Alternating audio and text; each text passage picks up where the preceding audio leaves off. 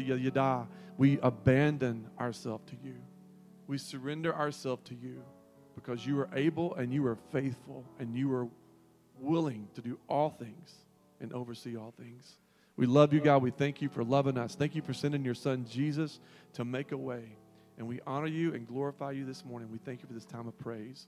And we ask this in your holy and awesome name. And all God's people said, Amen. Amen. Well, we uh, celebrated a baptism at the beginning. Do y'all remember that? You do? And I don't know, but I, I read in Scripture that, you know, that the hosts of heaven that they celebrate when that one sinner who repents and then enters into eternal life, the heavenly hosts celebrate. And I just wonder, like, do you think maybe we could give them a run for their money this morning? Do you think we can?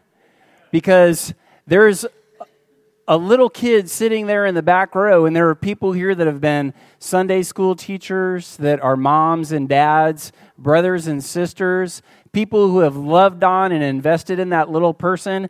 And I've been a part of churches in the past that Stephen was talking about, the golf clapping churches. I don't know if you've ever been to one, the golf clapping church, when someone goes from death to life and people say, Man, that's, that's great.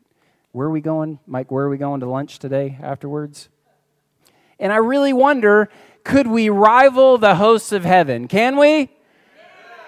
So, Pearson, this isn't just to celebrate you. This is to celebrate the God of eternity who reached down and clutched you from the enemy's hand. And we want to say, Yes! Yes! That is our God! Woo! I don't know why people are still sitting down. Why are you sitting? The hosts of heaven are not sitting down. They're excited. Abandon unto Yahweh. Amen. If you were here last week, you got to hear me preach a little bit. I made it through all of one word in Psalm 107 Yada. And I tried to make a good case for a translation of that word into abandon. And if you missed that sermon, then you can go back on the website and you can pull it back up. And today and for the next several weeks is going to be a continuation of Psalm 107. So, since I'm preaching from Psalm 107, I'm going to ask you to turn in your Bibles to Ephesians chapter 2.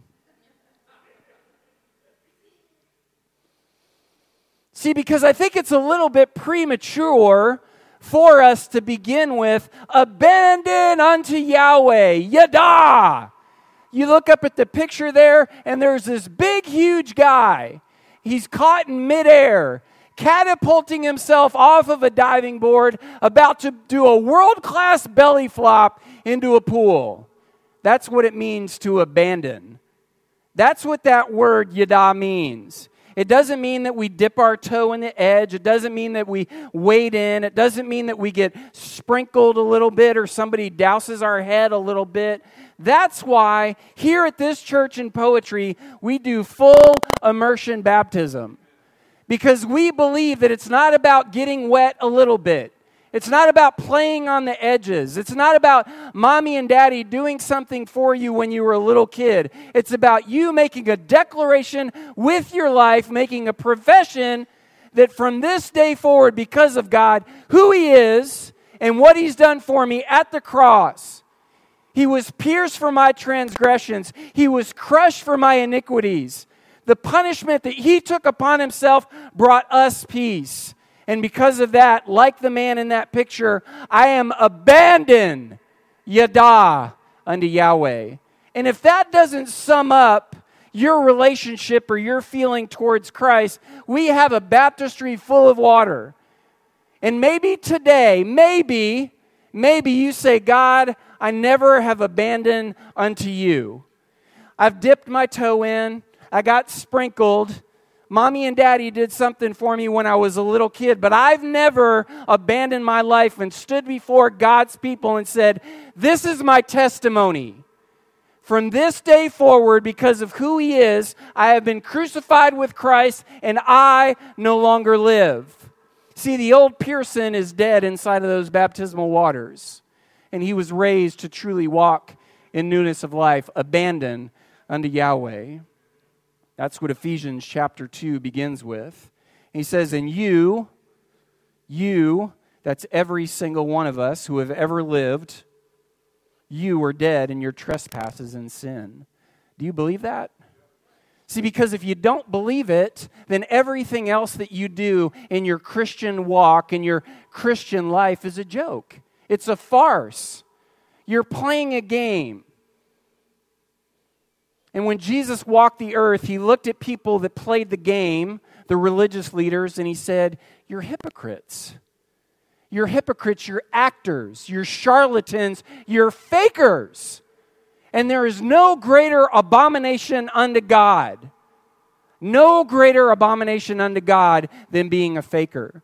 See, because people who are lost, when they look at you and they say, that's what it is to be a Christian, well, then I don't want any part of it. Because your life doesn't really look any different than mine, except after you get drunk on Saturday night, after you surf on the internet and look at things that you're not supposed to look at, after you lead the kind of life that your neighbors and your family and your children know you lead, you have the audacity to come in and put on your Sunday smile. Praise Jesus. Amen. Could I get amen, brother? And your children are sitting there trying to keep back the nausea, the vomit that's welling up inside of them, and they say, I know who you are, Dad. I know who you are, Mom. I know who you are. You were dead in your trespasses and sins. Admit it. In which you previously lived according to the ways of this world, according to the ruler of the power of the air, the Spirit now working in the disobedient. We too all previously lived among them in our fleshly desires carrying out the inclinations of our flesh and thoughts. And we were by nature children of wrath, as the others were also.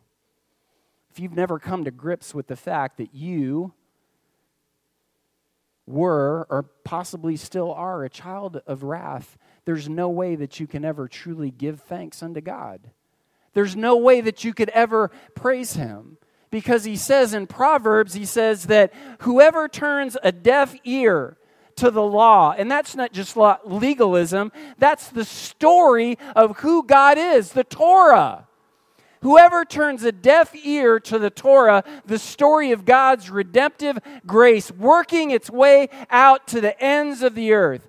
When you turn a deaf ear to that story, he says that even your prayers are an abomination. So don't you dare bring a prayer to me if you don't believe that you're dead in your trespasses. Don't you dare. Psalm 107. Psalm 107 begins, as I said, Abandon unto Yahweh. Abandon unto Yahweh, not unto tradition, not to religious ceremonies not to a denomination, not to nostalgia, not to a good person or a good teacher. Oftentimes people say, Well, I like Jesus. He's okay with me. I don't believe that he's God. I think he was a, he was a dude. He was a guy. He was a good teacher, kind of like Buddha, Confucius, one of those guys. And I love what C.S. Lewis has to say about that. I don't know the exact quote, but he says something along the lines of paraphrase. C.S. Lewis says that for someone to do what Jesus Christ did and make the claims that he made, to say that you like him as a good teacher is nuts. It's absolutely nuts. It would be like saying that you believe in someone who called themselves a poached egg. Why would you follow someone who said that they are God incarnate, Emmanuel? Why would you say that you like that person? He's either God and we fall down at him and we abandon unto him in worship and we give him our lives 100%, or we turn our backs on him, as C.S. Lewis says, and call him the devil of hell. So you can't dabble with Jesus. He didn't leave that option open to us. He's either God, the eternal Son, or he is the devil of hell that is trying to lead you astray. And we know from the story that he is God, he is the eternal Son, he is the Redeemer. He is the Good Shepherd. He is the Lamb of God, slain before the foundation of the cosmos for you and for me, because He is a relational God. Yada unto Yahweh. We say in our English translations, the Lord.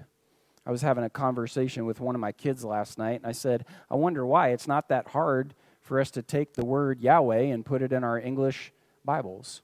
It's not that hard but yet instead we turn it into the Lord. And then kids grow up and they learn history, and there are all kinds of lords. There were landowners in medieval Europe. There are a lord of this, the lord of that. You go over to England, and there's Lord so and so and Lord so and so. And Jesus just happens to kind of fall in. He's Lord. But there's only one Yahweh. There's only one Yahweh. And if you're going to say that I'm going to abandon as the man in that picture, I'm going to abandon, launch myself completely, totally abandon unto Him, who am I abandoning unto? If we don't know the story, we don't know who it is that we're abandoned unto, we're just playing a game, folks. If you're someone that teaches youth or you're teaching children Sunday school in a church and you don't know who Yahweh is, and you couldn't have a conversation with children, then I don't think you should be teaching. Because if a little kid or a youth or even an adult comes up to you and says, Who is this Yahweh that the pastor was talking about? and you're not licking your chops and wringing your hands, Oh, Stephen, let me tell you who this Yahweh character is. I'm going to tell you and I'm going to flip my Bible open to the book of Exodus. And if you want to turn there, you can too. Exodus. Exodus chapter 3. It's not the first occurrence of Yahweh, but it's a pretty profound one. Yahweh, Exodus chapter 3. Moses is saved from Pharaoh's punishment of trying to kill all the Israelite babies. He actually ends up being picked up from the Nile River by Pharaoh's daughter, raised in Pharaoh's household by his own mother. Isn't God good? Ha ha ha. How do you like that one, Pharaoh? You're trying to wipe him out and you're raising the kid. Moses is now a, a full grown man and he's left Egypt because he murdered someone out of rage and anger and he's fled for his life many years later. Moses is a shepherd taking care of his father in law Jethro's flock. Verse 2, it says, Then the angel of Yahweh appeared to him in flame of fire within a bush. You say, Well, that's kind of strange. Well, they didn't have Zoom back then. So God appears to him in this bush and it's on fire, but it's not being consumed. And in verse 4, God calls out to Moses Moses, Moses. Moses says, Here I am. God continues and he says in verse 6 I am the God of your father, the God of Abraham, the God of Isaac, the God of Jacob. Why would God say that? Because he's trying to prove a point to Moses that he didn't just become the God of something yesterday, that he is the eternal God. He's the God of Abraham. I made a promise to him. We're going to come back to that. And that promise went on through Isaac, and that promise went on through Jacob. And Jacob is the father, the patriarch of the nation of Israel. And the Israelites are now in Egypt, and they've been in slavery for 400 years, just as God said to Abraham would happen. And now, in verse 7, God says, I have observed the misery of my people. My people you ever think about God as being a personal and intimate relational God? Or do we just think about him as being this cosmic vending machine? He's out there somewhere. I don't really know much about him, but I know that if I pray to him and I tell him my problems and I hit the right button, then you know that that that thing that I asked for is supposed to come out at the bottom. And if it doesn't happen, then I go, well, I didn't really think he was there anyway. That's the problem going back to Ephesians chapter 2, going back to Proverbs, and that idea if you don't believe the story. and you don't believe the author of the story, then even our prayers are an abomination. God says, I've observed the misery of my people in Egypt, and I've heard them crying out. God has ears because they've been oppressed, and I know about their suffering, and I, I didn't send someone, I have come down to rescue them. You have a personal God who wants and desires to rescue you. And he did that in and through the person of Jesus Christ at the cross. I thought I might get an amen there. Amen. I've come down to rescue you and to bring them out from the land to a good and spacious land, a land flowing with milk and honey. That's the good stuff. It's the good stuff. But Moses, in his insecurity, in verse 11, Moses says, Who am I? Isn't that us? God's sitting there telling Moses who he is. And Moses has to turn and make it about him. But, but who am I? And God, the Father, doesn't get angry. He doesn't slap him upside the back of the head, as some of us fathers want to do with our kids from time to time. He doesn't do that. Moses, in his insecurity, says, Who am I that I should go to Pharaoh? and that I should tell him to let the Israelites out and come here. In verse 13, Moses asked God, If I go to the Israelites and I say to them, The God of your fathers has sent me to you, and then they ask me, more insecurity, what if? What if? Y'all ever come up with those what if questions? I would share the gospel with someone at work, but what if? What if? I don't have a seminary degree. I don't have my PhD. I'm not Pastor Kevin. I'm not Dr. Jeffress. I'm not an evangelist. I'm not Ravi. I don't know all the answers. Do you have faith that God is the God of eternity, that He's got your back or not? See, because if He's the one that laid it on your heart to go and have that conversation, He's got you. Otherwise, don't have the conversation maybe what you should do before you have the conversation and hand them a tract or give them a New Testament, maybe what you should do is you should start living out your faith at work. what? Pastor. Maybe you should be a testimony before you ever open your mouth.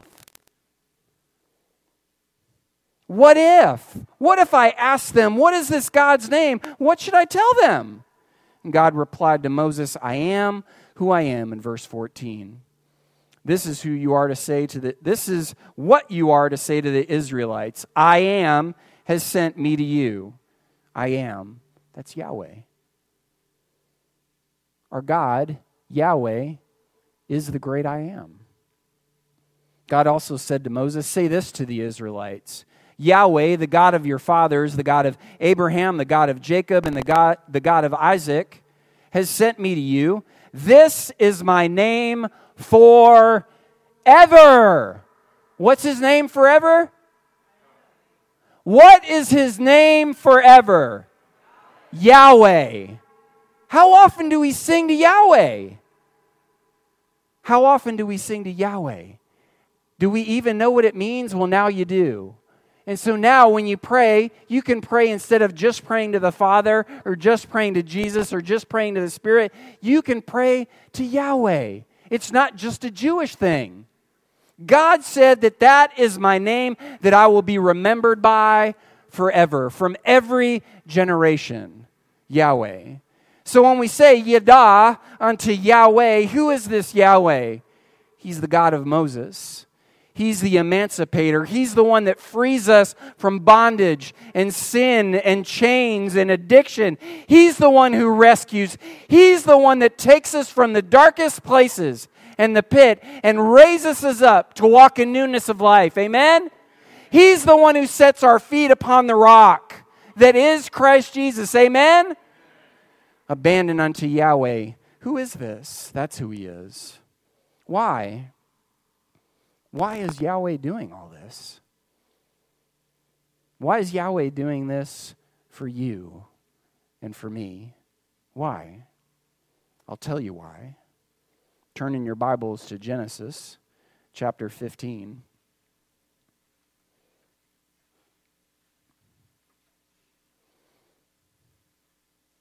Abraham had a question for God.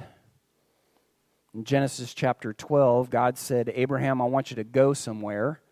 And Abraham went because of his faithfulness. God said, Because of your faithfulness, through you, not just his genetic offspring, not just his children, but because of your faith model, so that anyone who is a child of Abraham is someone who acts the way that Abraham acts. When God says, I want you to do something, I want you to abandon unto me, and you respond in obedience, you are a child of Abraham. Amen? It's not just for people who are Jews. The Jews weren't even a people yet. God made a promise to him and he said, Go. And Abraham went and he said, Through you, all the peoples, not just the Israelites, all the peoples on earth will be blessed through you. And then Abraham was fine with it for a while, but then come to chapter 15, kind of like Moses, he's starting to get a little leery. I'm getting old. God made a promise. I'm supposed to have a kid. I'm starting to get worried.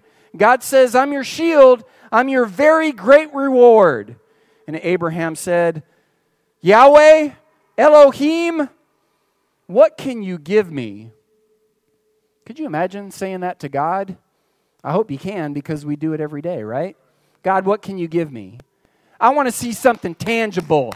Crank it out, God. I asked you for this and it better be here. Eight o'clock in the morning, don't be late. I asked for it. Show up, God. I need that promotion. I need that check in the mail. I need it. I need my kids to act this way. I got to have my employer do this. I got to have my employees do that. The pastor better do what I tell him, or I'm going to go to another church down the street. He better stop wearing Hawaiian shirts and flip flops. I know that for a fact.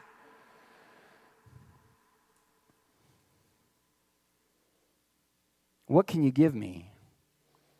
And God, again, being the loving father that he is, didn't slap Abraham in the back of the head, but instead he said in verse 5 Abraham, I want you to look up at the sky. And can you imagine how beautiful and perfect it would have been before big cities and electric lights and all of the light pollution in the sky in that wilderness? And for Abraham to look up at the sky and all of the perfection and to see the Milky Way and the billions of stars that were up there, and for God to say, My son, I love you. And I just want you to know that because you asked, not because I have to, but because you asked, I'm going to tell you that how you can know is that when you look up at the skies that aren't covered with clouds or toxic gases, it's perfectly visible on this desert night, and you look out and you see all of those stars. I want you to know that your children are going to be more numerous than all of those stars. Amen? That's our God. How can I know I'll possess the land that you're going to give me? He says in verse 8. Even after he says that. So God sends him into a deep sleep. Verse 13, he says, Your offspring will be resident aliens for 400 years. Does that sound familiar? We just read about a guy named Moses who's supposed to deliver the Israelites from 400 years of slavery. God prophesied it. He said that was going to happen generations before Moses ever walked the earth.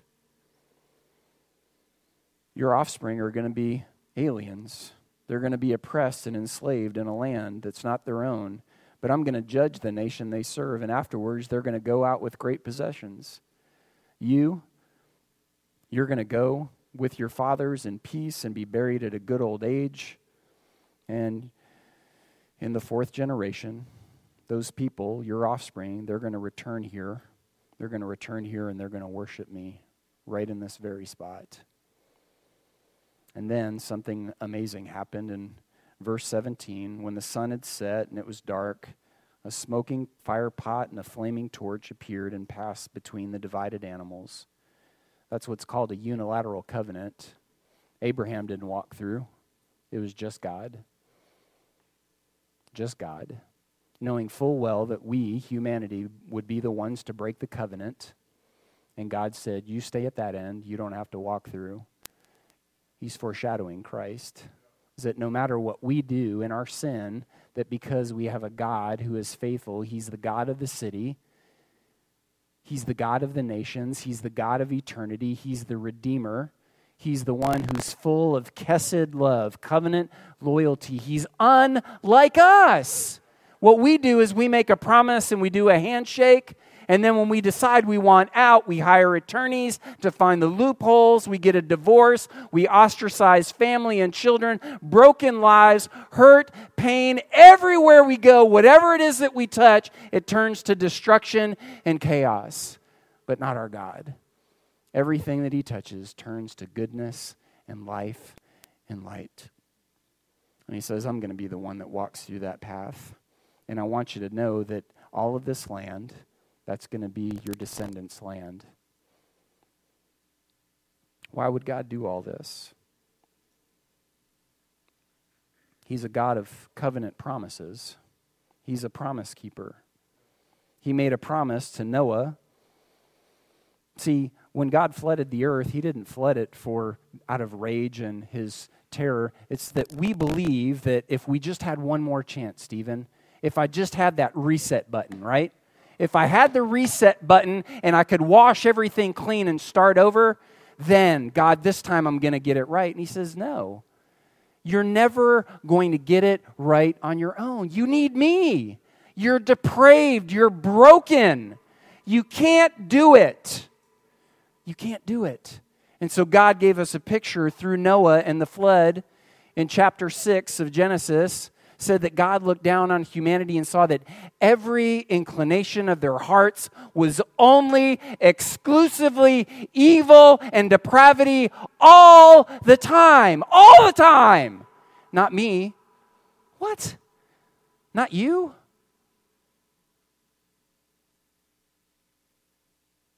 See, God is a promise keeper.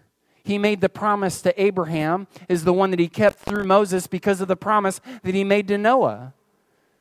I'm never going to flood the world again with water, but there's a flood that's coming that's the wrath and the judgment of God.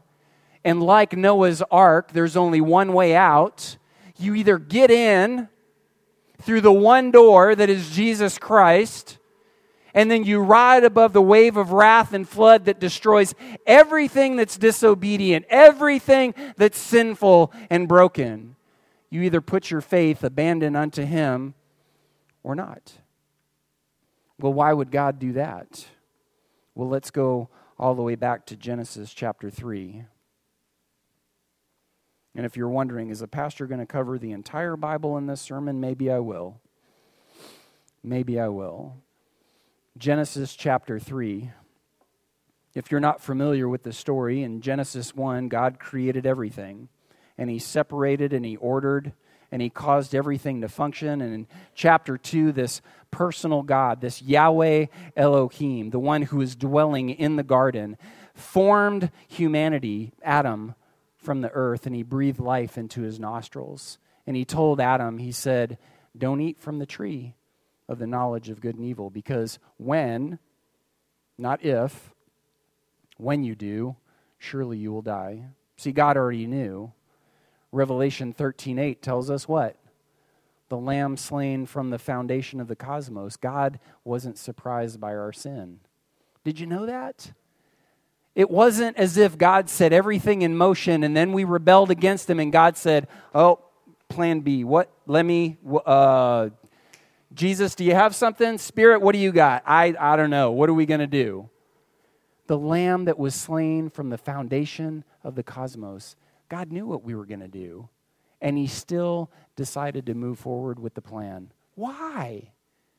Abandon unto Yahweh. This is who He is. They rebel against God. They eat the fruit that they're not supposed to. And just before God sends them out of the garden, from dwelling in his presence, the wellspring, the source of everything that is good and pure and true and holy. In Genesis 3:15, he says to the woman, I will put hostility or enmity between you. He's saying this to the serpent. I will put hostility between you, serpent, the leader of the rebellion that led her into temptation. I'll put hostility between you and the woman, and between your offspring, those who follow you in rebellion, and her offspring. And her offspring, in the Hebrew, that's a singular male, one. Her singular male offspring. He will strike your head, serpent. He's going to crush your head. And in the Hebrew, it's the exact same word for what it is that the serpent is going to do back to that offspring. He's going to strike, crush his heel. So it looks like it's going to be a stalemate. He's going to crush your head, you're going to strike his heel. God made a promise to her. Eve, through you, we look in verse 20, the man named his wife Eve because she's the mother of the living. The Lord God made clothing from skins for the man and his wife, and he clothed them. The first sacrifice, anticipating Christ at the cross, that he would cover our sins, and that through Eve and the promise that God made to her, see, God, Yahweh, the great I am, the eternal one, he is a covenantal God, he's a promise keeper. So let's go back to Ephesians. Let's go back to Ephesians and finish what we started. Ephesians chapter 2. We began and we read, And you were dead in your trespasses and sins, in which you previously lived according to the ways of this world, according to the ruler of the power of the air, that's the serpent the Spirit now working in the disobedient, we too all previously lived among them in our fleshly desires, carrying out the inclinations of our flesh and thoughts. And we were, by nature, children of wrath, as the others were also. Are you ready? Are you ready? Verse 4 But God. But God. See, God could have left it right there you're children of wrath because of your disobedience and your sin. Have fun in hell for all eternity because that's what you deserve. That's what you deserve, Kevin. Yes, Lord, that is what I deserve. But God. But God, who is rich in, some of our translations read mercy. That's the Hebrew word, kesed. That's what they translate into loving kindness but because God, who is rich in loving kindness and covenant fidelity, because of his great love he has for us, made us alive with Christ, even though we were dead in our trespasses. You are saved by grace. He also raised us up with him and seated us with him in the heavenlies in Christ Jesus, so that, y'all ready? So that in the coming ages, he might display the immeasurable riches of his grace through his kindness to us in Christ Jesus. For you are saved by grace through faith. It's not from yourselves. Are you thinking that you made a good decision to follow Jesus? Other people made some bad decisions to follow Buddha or to follow Mormonism or to follow this or to follow that, but I made the right decision. How's that self righteousness working out for you? The only reason why you've been redeemed is because God chose you. For you are saved by grace alone, through faith alone. It is not, not, not, not from yourselves. So stop walking around like self righteous Pharisees. Stop looking down at other people in other denominations. Oh, they don't have it right. We've got it right over here. It's not from yourselves, it is God's gift. And when we don't act like that, what we do is we act like the religious leaders of Jesus' day that he said, You're hypocrites. You're turning people away from me instead of towards me. Stop. For we are his poema, his workmanship, his wisdom, created in Christ Jesus for good works, which God prepared ahead of time for us to walk in. Are you walking in it? Or do you just say, I asked Jesus into my heart, I've got my hell insurance, I'm good. Now I get to look down at everybody else who doesn't measure up because I'm in and you're not. Therefore, you guys are probably wondering at some point, when's he going to get to Psalm 107? Here we go. Abandon unto Yahweh. Abandon unto Yahweh for goodness. His kesed, his covenant loyalty, his faithful love is everlasting. Therefore, verse 2 let the redeemed of Yahweh declare, proclaim, announce. If someone was to ask you, What's your testimony? I want you to share your testimony. As I've shared with you, coming up next month, we're going to be doing a series, My Testimony. And I want I just want to give you a little word of caution. If you get up and you stand up here to share your testimony and it's all about you, you're giving a horrible testimony. Psalm 107, verse 2, it says, Let the redeemed of Yahweh proclaim, announce, declare, He has redeemed them from the power of the adversary, the foe, the enemy.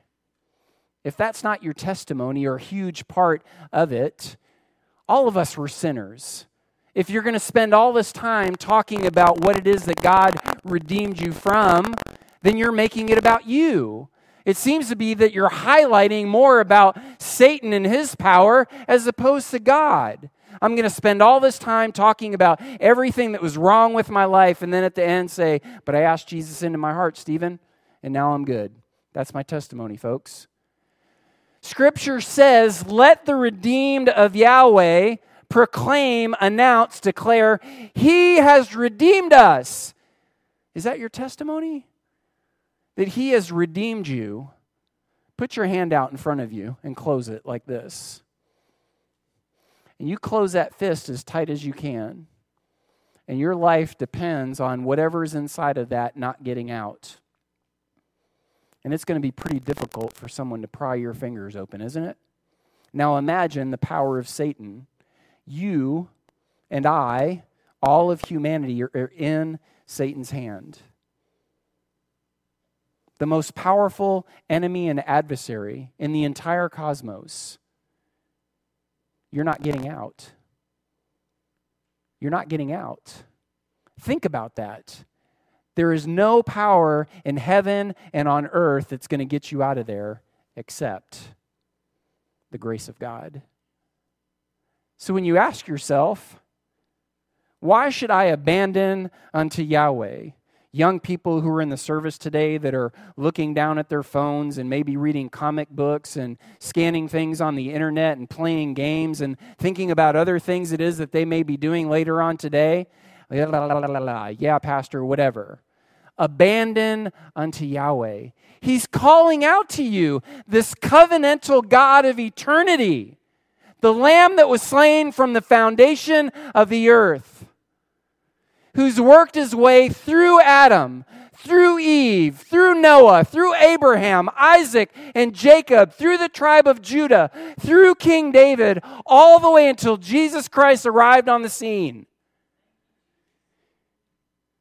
Emmanuel, God with us, the eternal Logos and he went to the cross, took the nails, pierced for our transgressions, the spotless and perfect Lamb. And what do we do with our lives back unto him? I'll give you an hour on Sunday as long as a pastor doesn't go over. He goes over, and I'm out of there. And I'm certainly not sticking around for that table fellowship stuff because we just got done talking about that. I've got a I've got a I've got a brunch appointment to go to. I've got people and my people have people. We got stuff to do. I'll give you an hour and that's it. What about fellowship? What about your faithfulness? What about someone who's here today and their brokenness? And God is saying, I want you to stick around. And I want you to go over to someone and I want you to say, you know what? God put it on my heart that I should come over and I should say good morning to you. And I want to know how I can pray for you and how can I help you? How can I encourage you? My brother, my sister, my friend, my fellow member of the bride and the body of Christ. See, because we're all members of one body. Pastor Kevin's doing his job. Are you doing your job?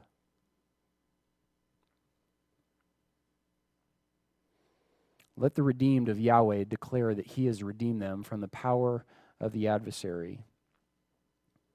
That's what baptism's about, folks. We got to see a picture of that today as Pearson walked down into those baptismal waters. And when I asked him, Why are you doing this, Pearson? He said, Because of my relationship with God. See, when young people don't have a lot of words and they don't have an extensive vocabulary, they make it really simple. And I love it. Why are you doing this?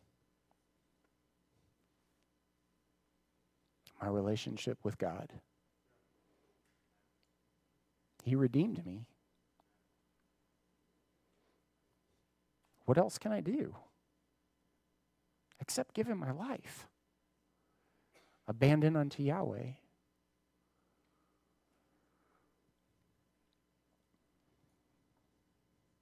Abandon unto Yahweh for goodness. His kesed, his covenant fidelity is everlasting. And then verse 3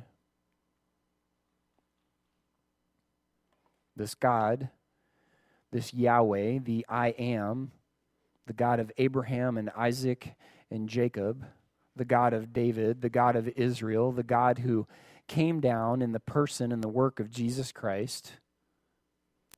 He's the one who redeems us from the hand of the foe. He's the one who gathers us from the earth, from the east and the west, from the north and the south. I'm not going to preach this dogmatically and say that you got to walk away. This is, you got to walk away with Pastor Kevin's translation here. I just want to give you something to think about. I shared with someone before the service today that the Psalms are poetry. I don't know if any of you have ever written poetry. Maybe it was when you were younger. Maybe it was when you were in love and you were writing a, a poem to the love of your life and there were things, ideas, and concepts that you had only experienced together. And there were little words that you could write that only that person would know what you meant in that combination of things. And when we read this and we say, and he's gathered them from the east and the west and the north and the south, and we just move on. And that's why I'm going so slow through this psalm, is because I don't want you to miss it. God's word, as it tells us in Proverbs, it truly is hidden treasure. If you slow down and instead of sitting there say, I got to make it through the Bible in a year, I don't care. If you made it through one verse in a year, but every day you went back to that verse and God taught you something new, revealed something new, that you went deeper and deeper and it cultivated your relationship with God, is it better to cover the entire thing and get nothing out of it, or to cover one verse and at the end of that year you say,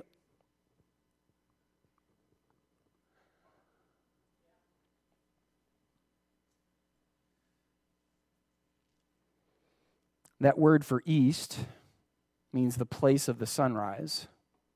It could be the direction east, but if you've ever woken up in the morning you look to see the sunrise. Before we had Google and GPS and we knew that the world was round and all those sorts of things. Back in ancient Hebrew, all they knew is that as far as I could possibly see, the first time that the sun comes up, that's the edge. That's as far as you can possibly go. That's where God's redeemed us from. As far as you could possibly imagine in that direction, from the place of the sunrise, not just the east. Well, there's some people over that way, and there's some people that way, and that way, and that way. And then we just kind of move on. But it's poetry, it's powerful, colorful language. He's redeemed people from as far away as you can imagine in that direction. And then we turn in the opposite direction to the west. And that word in Hebrew sounds a lot like the place when the Israelites grumbled against God after they'd just been delivered from 400 years of slavery. Mirabah, the place of strife and grumbling and contention. That word sounds a lot like that, west. Ma'arab sounds a lot like Mirabah. And I'm not saying dogmatically that you have to read it that way or that it's even what it means. But God delivers us from the place of the sunrise. He delivers us from the place of strife and contention and grumbling to the place of the north. And that word north also could mean a hidden place, a secret place. It was a place you had to worry about. It was a place that was far away, that that's where invaders came from. It was the one you had to worry and you were wondering whether or not you were safe. And God delivers you from that place of worry and of tragedy and of discontent. And He takes you from as far as you can see over that way, and He takes you from as far as you can see over there in contention and strife, and He takes you from this place of worry and just wondering and the darkness that's over there. And then we turn around the place of the south, Yam in Hebrew. It doesn't just mean south, it also means the sea. And the sea was a terrible place in Hebrew culture the unknown, the dark, the deep. And so when you read it as poetic language and you glean from it as hidden treasure, it's more than just he got some people from over there and over there and over there. Yeah, yeah, let's wrap it up. He's delivered my mom or my dad from as far away as they could possibly be. He delivered me from a place of grumbling and discontent and strife in my life. He delivered my wife or my child from a place that was so far away of worry and concern to the north. And He delivered my son who was lost in a sea of hopelessness. So when we read God's word, and we have the expectation that He'll speak to us and He'll reveal Himself and His covenant fidelity in and through it. It's not this dry book, it's not these dry, meaningless words. And the only response, the only appropriate response, is that we abandon unto Yahweh.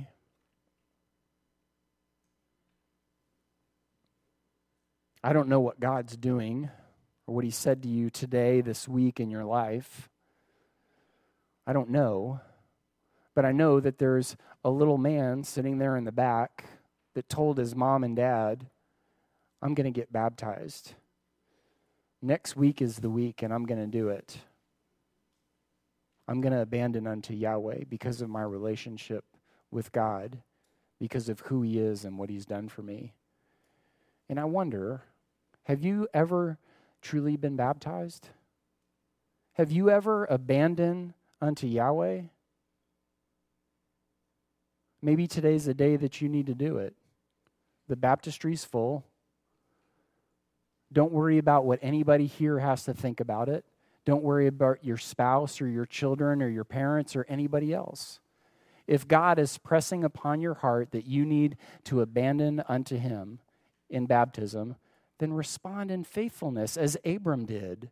That's his covenant fidelity. And when we do that, God is faithful.